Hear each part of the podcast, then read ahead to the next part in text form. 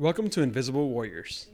I'm here to bring our stories of unseen pain, hope, and perseverance to the surface to show others and ourselves that we are not alone. My hope is to create a safe space for emotional and spiritual healing by sharing our stories. Chronic physical and mental health struggles often go hand in hand, and I believe that our stories deserve to be told in our space that we cultivate together. Hey guys, in the spirit of stories, I gotta start with mine. I'm here with my brother Josh, and we're gonna take a trip back to the 80s, 1985. Ooh, 1985 to be exact. I don't know if prenatal care was what it is now in 1985, was it? No, not necessarily. Um, a lot of times you didn't necessarily know that there was anything wrong uh, with the baby until the baby was born, or maybe shortly before. When I was born, uh, my parents had three had two other kids, and you know they were really excited. They were so, they were so excited to have their third child. The family was going to be complete. They were really pumped, and so they, it was time. They went to the hospital, and um, they were expecting you know a safe delivery, just like every other kid that they had. The, shortly after I was delivered, uh, it was apparently there was an issue. Uh, they could just tell from from the doctor's reactions that there was an issue with the baby. And um, so shortly thereafter, they were you know they took the baby away for more to, to look at more things. Took took me away uh, to uh, check it out and, and see what was going on. And and um, my parents were just confused and wondering what was going on, and had so many questions. And the doctors came in and, and told them that there were some issues and that uh, that I had spina bifida, and and they didn't really know well, okay, well, what does that mean, you know. So my my mom was handed uh, by the doctor a Polaroid picture. Have you seen that Polaroid before? I have not. Man, it's kind of brutal. Like I saw the Polaroid because mom had it and I was a little kid and you're butt naked, your, your umbilical cord's hanging out and you're like you have this face of a blood curdling scream. And that was like oh, I have a little brother and he looks terrible. What's going on? It had to be so brutal for mom and dad. I mean, you know, I can only imagine uh, what they were going through at those times, and you know, like I said, all the questions that they had, and and um, you know, I've gotten recently a little bit of perspective on that. You know, I was able to kind of ask them some more questions and kind of what their experience was in the whole thing, and even on the early years of my life, and and and a lot of the surg- early surgeries that I had, and some of the you know kind of milestone moments also was really cool to hear about and and uh, it's really neat to be able to look back on it and have some perspective you know as a grown man that I never really had as a kid uh, because I mean obviously those things were hard to talk about and you know I can I can understand that uh, definitely now as an adult. When was the first time that you ever heard your story from someone else, like the story of what they went through, like mom and dad, like? Uh, anyone? When's the first time you ever heard it from an outside perspective? The first time I heard it from an outside perspective, uh, honestly, was when I was reading your book. Uh, my brother wrote a book uh, called "I Played for My Dad for Nine Years and We Still Talk." I did not ask that question to plug the book, just so you know. No, he did not. He definitely did not. Uh, it is a great book. It's it's got a, bunch, a bunch of great stories uh, about our family and about his experience playing. But um, in that book, uh, and I did not know this was coming either whenever I read the book, uh, whenever he sent me that chapter, but he wrote the, the, he basically wrote my story from his perspective, which really was enlightening for me and uh, really neat to be able to hear that. And uh, I'll, you know, I'm going to pass it off to him and let him tell that story. So when you were born, apparently, Polaroid in hand, Mom and dad leave the hospital. Dad's following mom. You're on a helicopter to Toledo, and mom pulls out in front of someone and gets T-boned. It's like a horrible day. Or like you know, once she recovered, they were leaving, and uh, me and Rach got carted up to Mansfield, Ohio, to stay with grandma and grandpa. And I think I was feeling angry and jealous that you had mom and dad so I was I got a spanking at grandma and grandpa's house for throwing rocks at cars. Rachel, I, I I tried to blame it on Rachel, but it wasn't happening. And uh, I like I remember when Rachel took her first step. I think Big Brother like I slapped her back down. When you took your first steps, it was like a celebration. And when you fir- when you first came home, we made with our babysitter. Her name was Jane. She was awesome. We made this huge sign, and it said "Welcome home, Mitch." We already knew that we were calling you Mitch. It said "Welcome home, Mitch," and all of the letters were animals. I remember that. The- all the letters were animals. And you know, when you took your first steps too, I was so happy because I could, I had another playmate.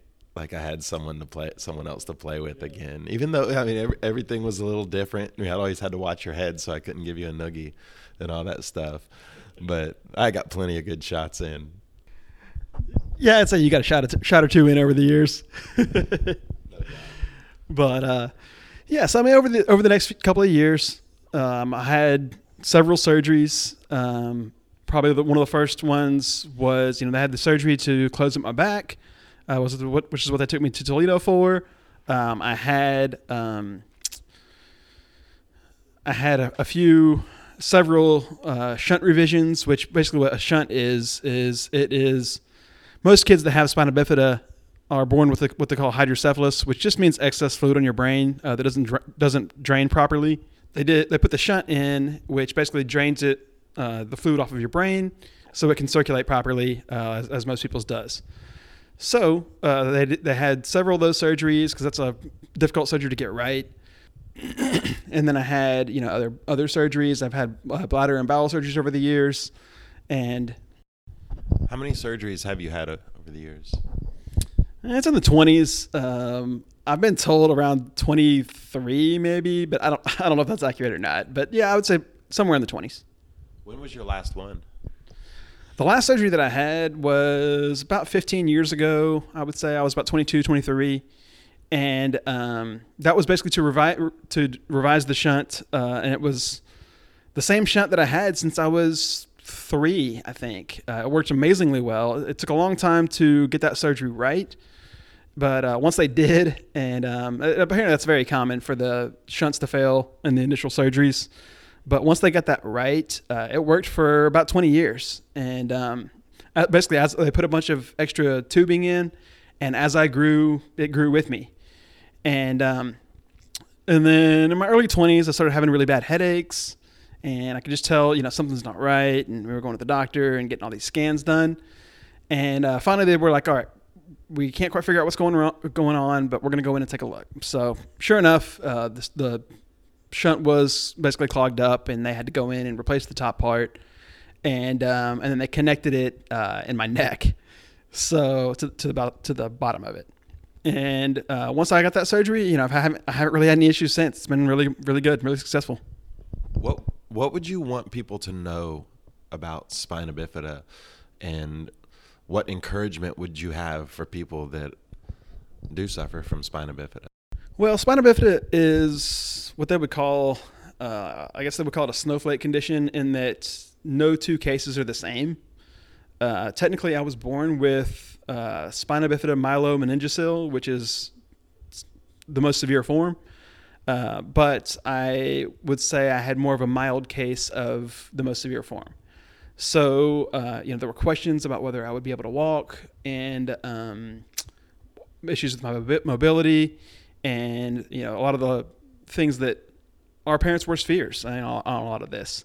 But um, over the years, you know, I have had a lot of surgeries. I have had some issues with different things, but I have been able to function pretty normally. You know, I was able to go through school uh, just like any other kid, and and I've been able to get jobs and and um, be in the workforce and all of that, just like anybody else. So, um, in a lot of ways, you know, I'm so blessed to be able to um, do a lot of things that other people aren't necessarily able to do.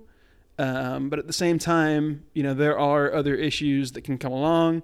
What I didn't realize when I was younger was, you know, with spina bifida being a, what I would say are there are a lot of chronic health issues uh, that are recurring.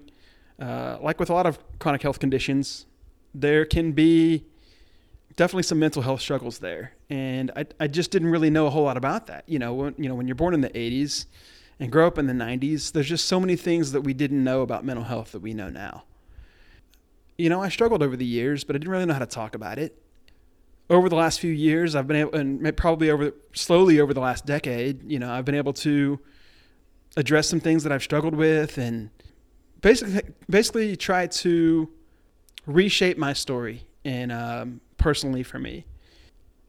It was it's taken a lot of work and it's been uh, a tough journey to get to the to this point but at the same time uh, i can now see how much it's taught me. Now i can at least be thankful for the person that it shaped me to be you know um, has it defined me? No it absolutely does not define who i am but there's no question that it has shaped the person that i've become. What do you think is a area of your life that you think it's an advantage that maybe you weren't as mobile or that you know you had certain things that you were struggling with? What's an what's an area that was an advantage for you? Well i think the advantage that i i didn't really think about for a long time. And honestly you know i i kind of wish i would have learned it sooner but you know things come in the right time I, i'm now realizing that but um, what I think it's really taught me and how it really shaped me and the person that I am is that it has given me an ability to be able to empathize, empathize with others and uh, to be able to understand their stories. And I think the more that I hear other stories and the more that I have shared my own story, you know, in a safe space with people that I trust, that it's taught me so much about how the ability to empathize with others is so much of an advantage. And it can also you know i can maybe help other people but also by hearing other people's stories it's helped me. I mean i feel like as much as anything you know when i hear somebody else's story and what they've gone through and while it may seem really different than mine at times you know the pain's the same, the feelings are the same, the emotional experience is so often very, very similar to my own. And so that has really taught me that um, being able to empathize with others and being able to, to share my experiences has really taught me how much of a gift that is. What are some of the uh, disadvantages that you've overcome and kind of reclaimed. You were you were saying reclaiming your story. Like, what are some of those disadvantages that that you've overcome that you now take pride in? Yeah, I mean, like I say, it's it's been difficult for me to. Uh, what I struggled with early on was, you know, I have it. I I am blessed in so many ways, and there are so many people that uh, you know, on the surface, have it a lot easier than me. You know, they have some struggles that I don't know about.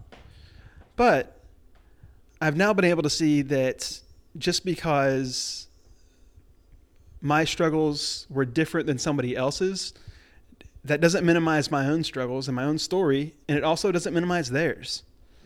So that's that's been a really important place for me to get to, and um, I think that being able to kind of reclaim my story and uh, being able to look at it from a different lens. I mean, something that we talked about, and it really was something that I'd never really been able to get this perspective uh, was kind of being able to zoom out a little bit, take that 30,000 foot view and look at it from a different lens, almost kind of trying to step out of your own story, which is difficult to do, but in a lot of ways, it's been a really important step for me.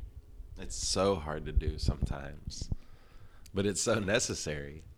That's one of the, one of the things about getting older is uh, a lot of times you you are at thirty thousand feet when it comes to your childhood, at least a lot more.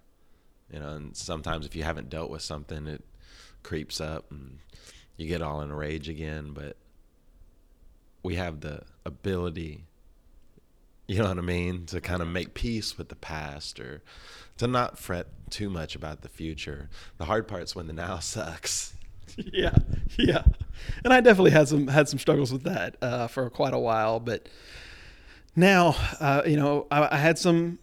You know, the pandemic was hard on everybody, it, it was it was a time of, you know, a lot of people were alone. I had recently, um, not too long into the pandemic, I had bought a house, and which was great in a lot of ways. You know, it was a big step for me. Um, but at the same time, you know, it was during the pandemic, and I was all of a sudden living alone, and um, it you know there were a lot of things that I was just having a hard time dealing with. You How know, many months went by before you saw somebody? Uh, I would say during the the when it was when it was at its worst. I mean, there was probably I don't know a month or two maybe where we weren't really hanging out. I mean, and, and my favorite people to hang out with are a lot of people in my family. So, you know, we have older grandparents, and you know, we were concerned. You know, we were concerned about if they got COVID, what would happen, and like a lot of people were, and so we hunkered down. You know, I was working from home and I wasn't getting out a lot. I was trying to do the right thing. But at the same time, it was taking a toll, you know.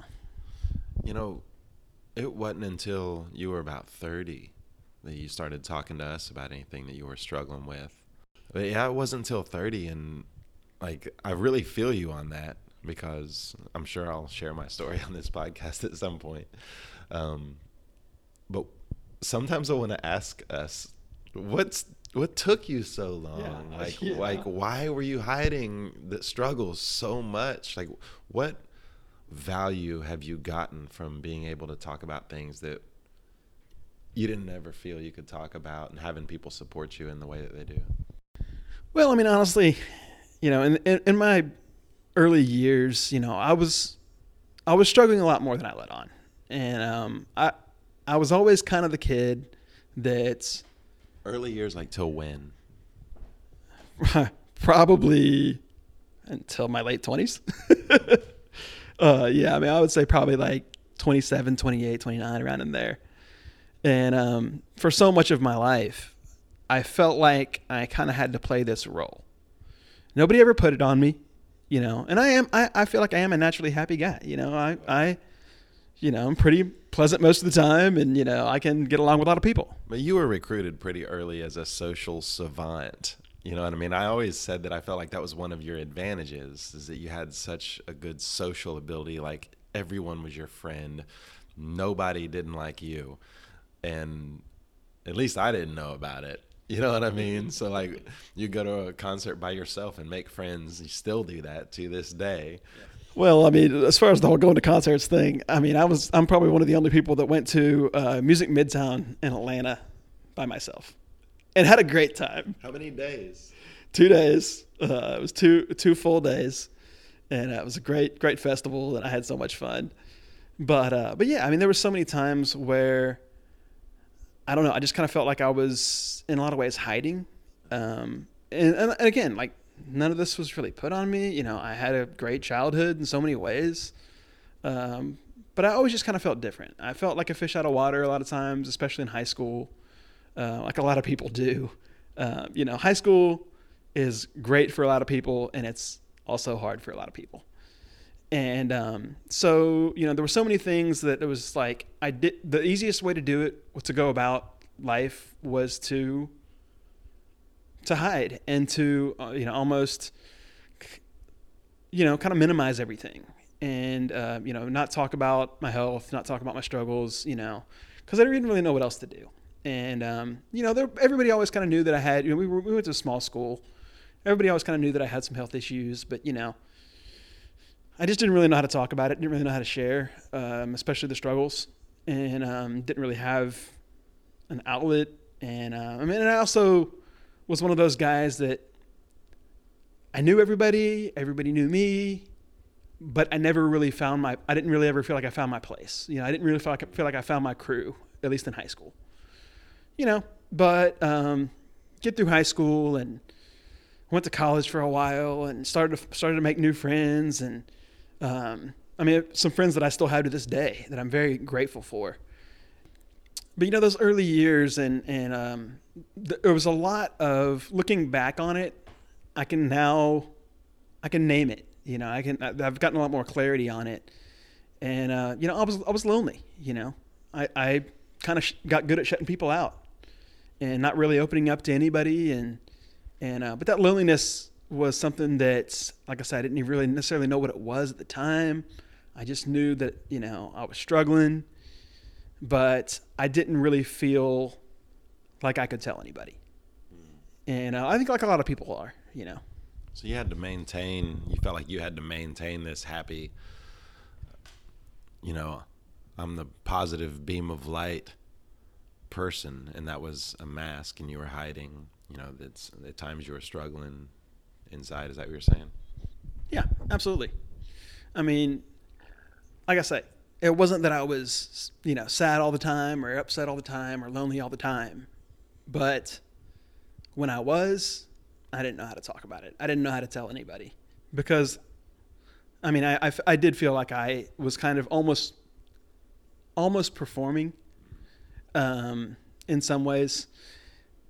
I mean, it was kind of an extension of who I was. I mean, I, like I said, I, I am a happy person. Um, I am somebody who is, um, you know, able to, to, relate to people in a lot of ways.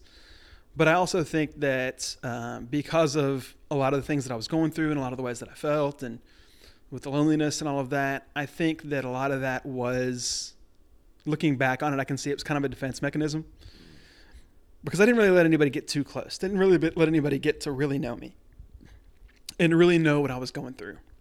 So, as a result of that, I kind of felt misunderstood. And that that was tough, you know. That was something that I didn't really know what to do with that. Um, well, I was also trying to figure out who I was, you know. I think we all go through a lot of that, especially in our young years, and some a lot of times, at least for me, and it sounds like for you, you, you hit a certain point in your 20s and you're like, oh, I'm not who I thought I was. So, yeah, I mean, I spent a lot of time where, like I said, it's like I didn't really know who I was. I was trying to form an identity, but at the same time, and this is also no one's fault. It's not, it's not even my fault now that I look back on it. Um, but I always kind of felt like I was, my identity was formed by the people around me, mm. in that you know, I was, we were at a small school, everybody knows everybody. Um, and Josh was, you know, you were, you were a basketball player. My dad was the basketball coach. My sister played volleyball and she played basketball too. And she played basketball too. Yes. It wasn't. Yeah, it wasn't just. Rachel played volleyball and sucked at basketball. No, she was a really good shooter, and she was a really good volleyball player. But uh, so that almost kind of became my identity, though. You know, I was Coach T's kid. I was Josh's little brother. I was Rachel's little brother. And none of those were a bad thing. You know, those were all good. And I still pride myself to this day to have those, you know, to be Coach T's kid and to be Vicky's son and to, you know, be Josh and Rachel's brother. You know, those are great things. That had to be hard though, like being being born into a sports family. Like you didn't choose that, and you also didn't choose to be born with spina bifida. Like that had to be hard. Like what was that like? Yeah, I mean it wasn't easy.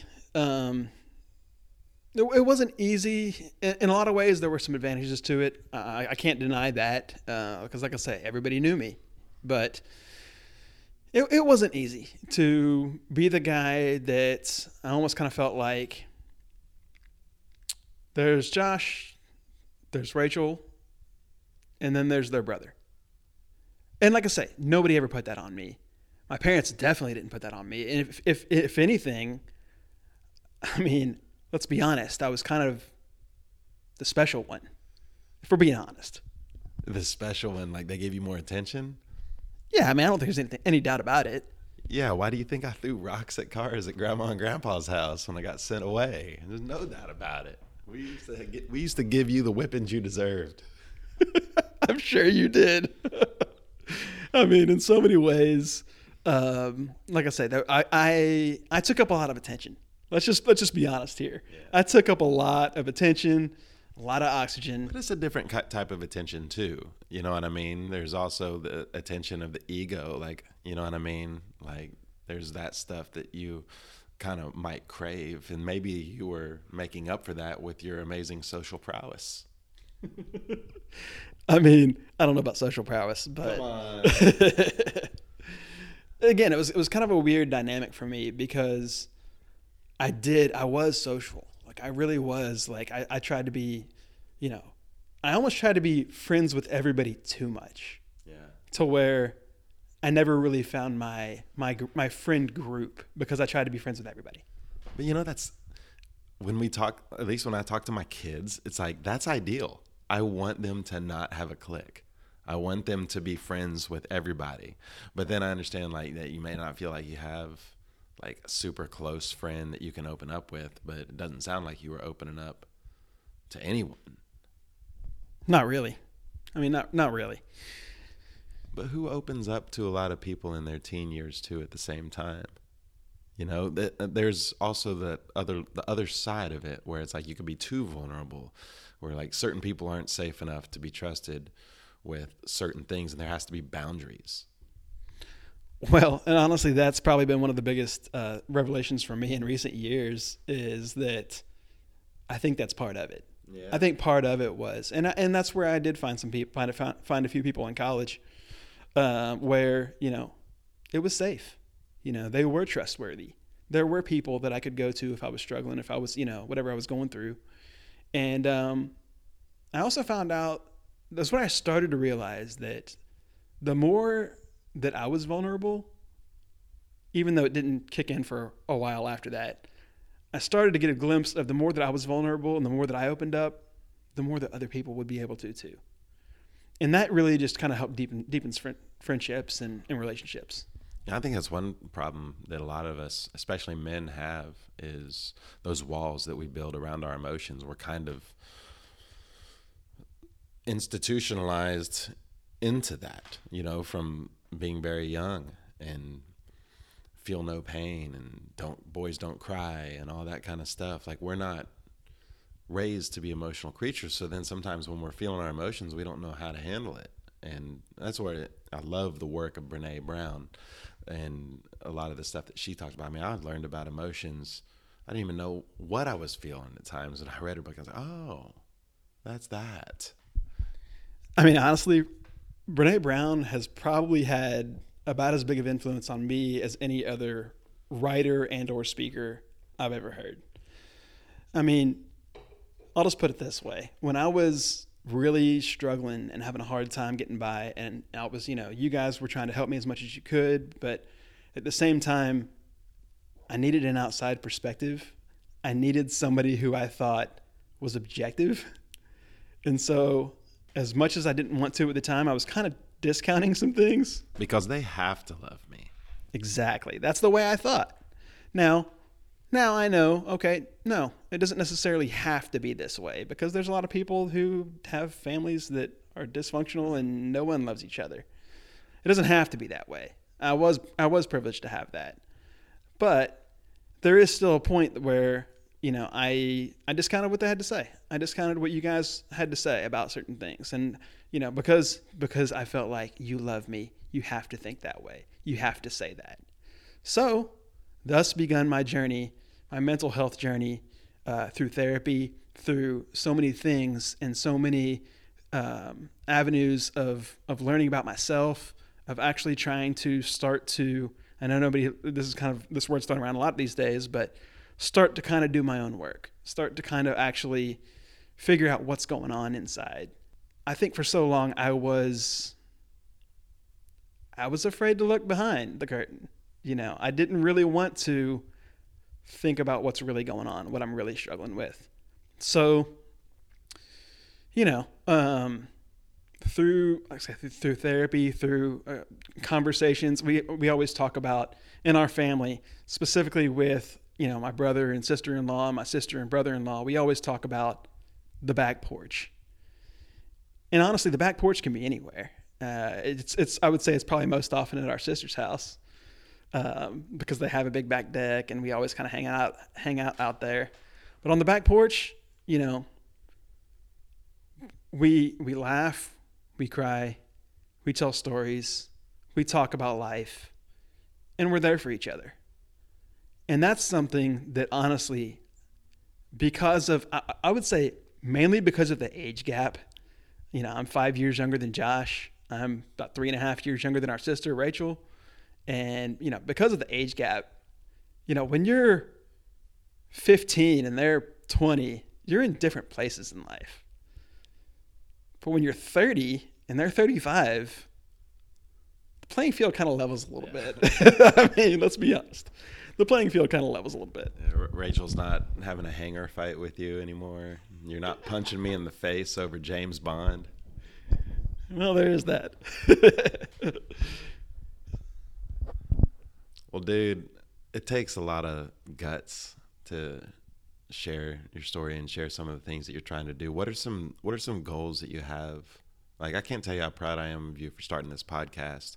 But the nice thing is, like, you're at a place where you don't need me to tell you that as much as you used to. You know what I mean? Like you're gonna you're doing the work. You're like I'm gonna do the thing, and then you're over here and we're doing the thing, and it's making me want to get up off my butt and do the thing.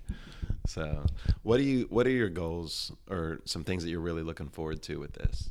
Well, I've, I've, I've found out through uh, different avenues. I mean, we've, you know, I've gone to, um, it's kind of funny. I mean, I've gone to this group at uh, a Seventh day Adventist church. I'm not even Seventh day Adventist, but it's a group where people can come, whoever you are, whether you believe, whether you don't believe, you know, it doesn't matter. Whether, when you come into that room, you're going to be loved you're going to be valued and your stories are going to be valued.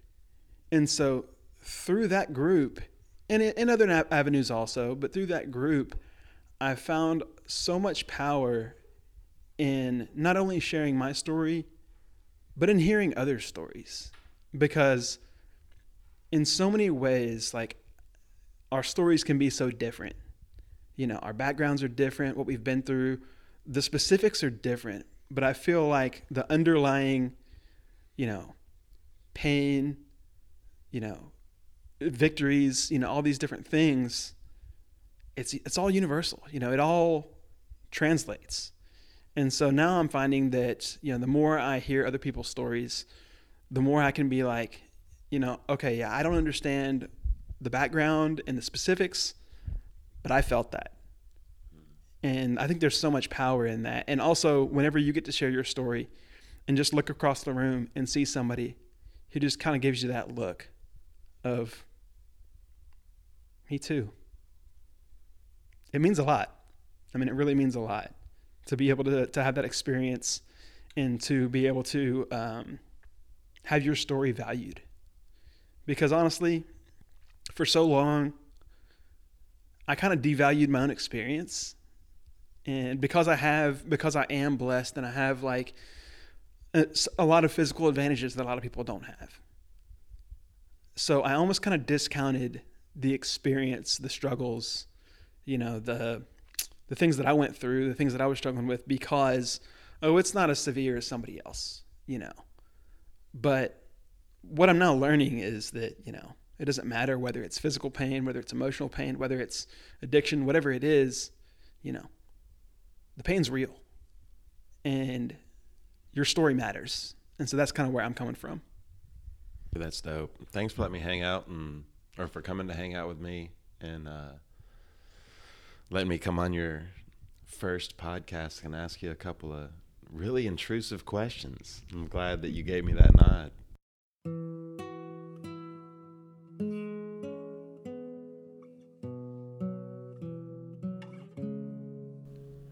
On the next episode, I'll be taking a dive into the deep of shame and how to overcome it.